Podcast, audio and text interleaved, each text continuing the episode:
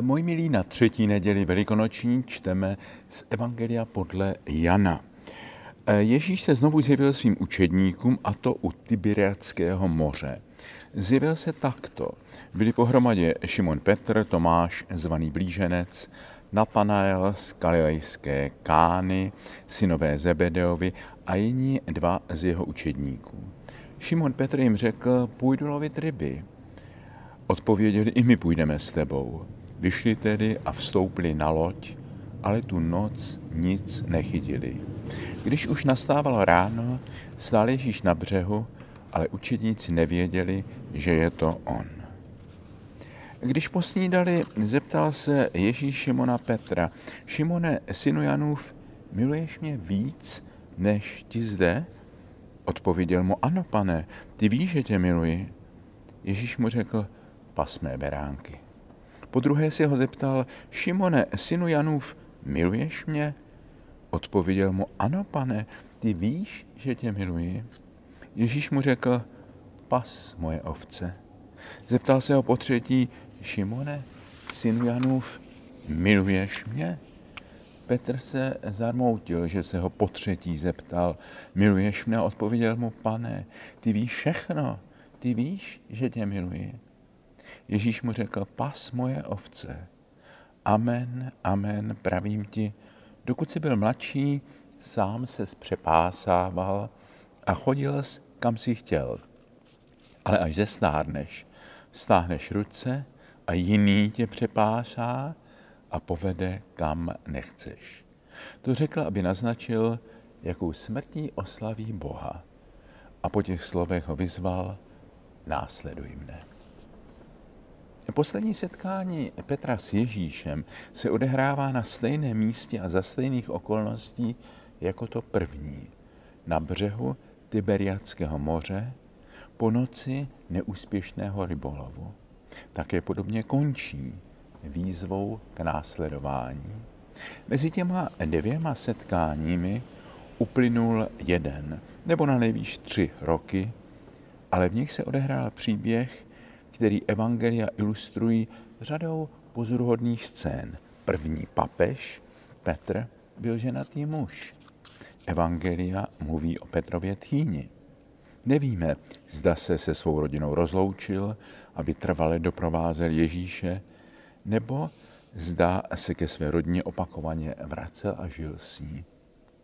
Petr je horkokrevný, spontánní člověk, který se rychle ujímá slova, často však bez uvážení. Nevěděl, co mluví, komentuje evangelium jeho slova nahoře tábor. I ono slavné vyznání Ježíšova mesiášství a božího synovství u Cezare Filipovi, které Ježíš oceňuje tím, že apoštolovi dává nové jméno, novou identitu. Šimon se o té chvíle bude jmenovat Petr Kéfás, to je skála, a hodlá na skále Petrova vyznání postavit svou novou duchovní rodinu. Toto vyznání je však v zápětí vystřídáno trpkým vystřízlivěním.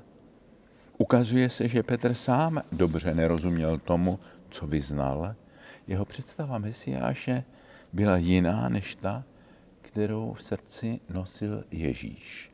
Ježíš dodává, že Mesiáš bude trpět, bude dokonce zabit.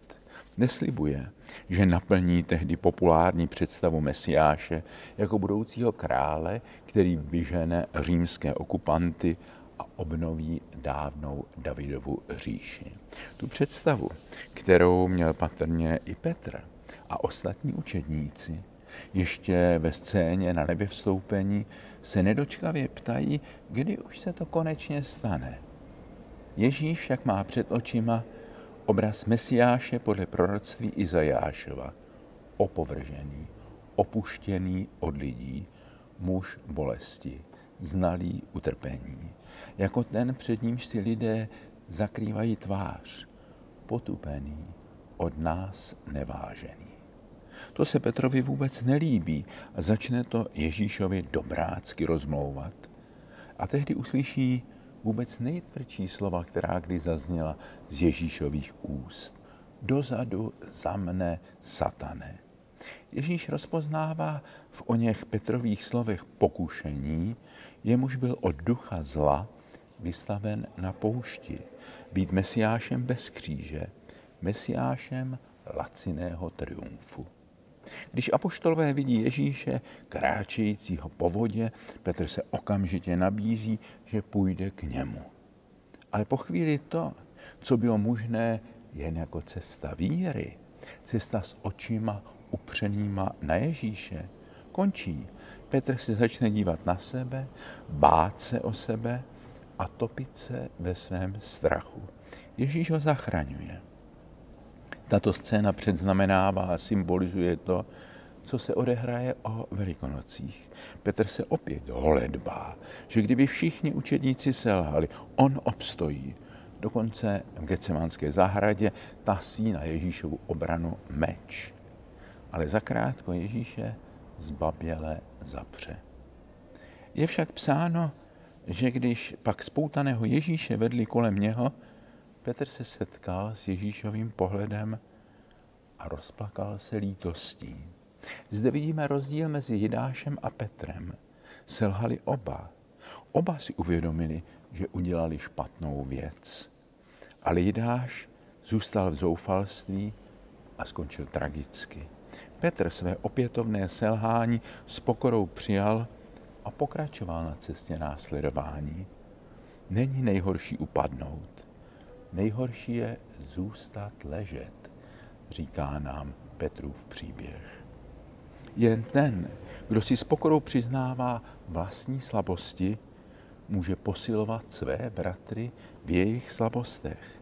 Na Petrovi se naplnila Ježíšova prozemná modlitba, aby až se Petr obrátí, mohl posilovat své bratry. To je ostatně hlavní náplň Petrova pastýřského poslání, které obdržel v citovaném posledním setkání s Ježíšem. Posilovat slabé. To je také podstatná část poslání Petrových nástupců v dějinách církve. Podpírat, posilovat své bratry a sestry.